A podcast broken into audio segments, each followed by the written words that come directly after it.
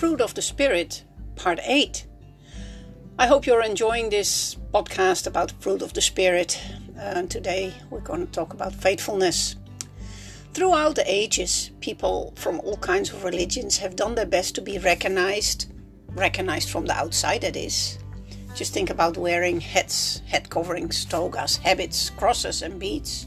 However, the outside doesn't always say much about the inside.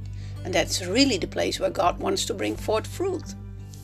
What the Holy Spirit wants to produce in us is truly beautiful. The fruit of the Spirit is love, joy, peace, patience, kindness, goodness, faithfulness, gentleness, and self control. You can read it in Galatians 5, verse 22 and 23. In this series, we've come to faithfulness. The King James Version says faith. Isn't that what faith fullness really is, being full of faith. The faith that we receive as a gift from God and that needs to bear fruit in our lives is not the faith from our parents, our church, or friends, but it is supernatural faith from God.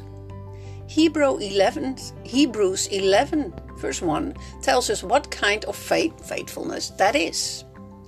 Now, faith is confidence in what we hope for and assurance about what we do not see.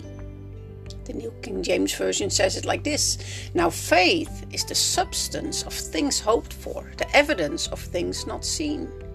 And the message says The fundamental fact of existence is that this trust in God, this faith, is the firm foundation under everything that makes life worth living. It's our handle on what we cannot see. And the Good News Translation says To have faith is to be sure of the things we hope for, to be certain of the things we cannot see.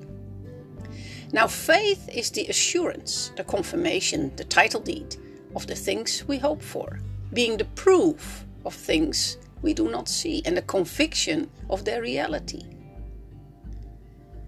Amen. I want to be recognized by that kind of faith. What about you?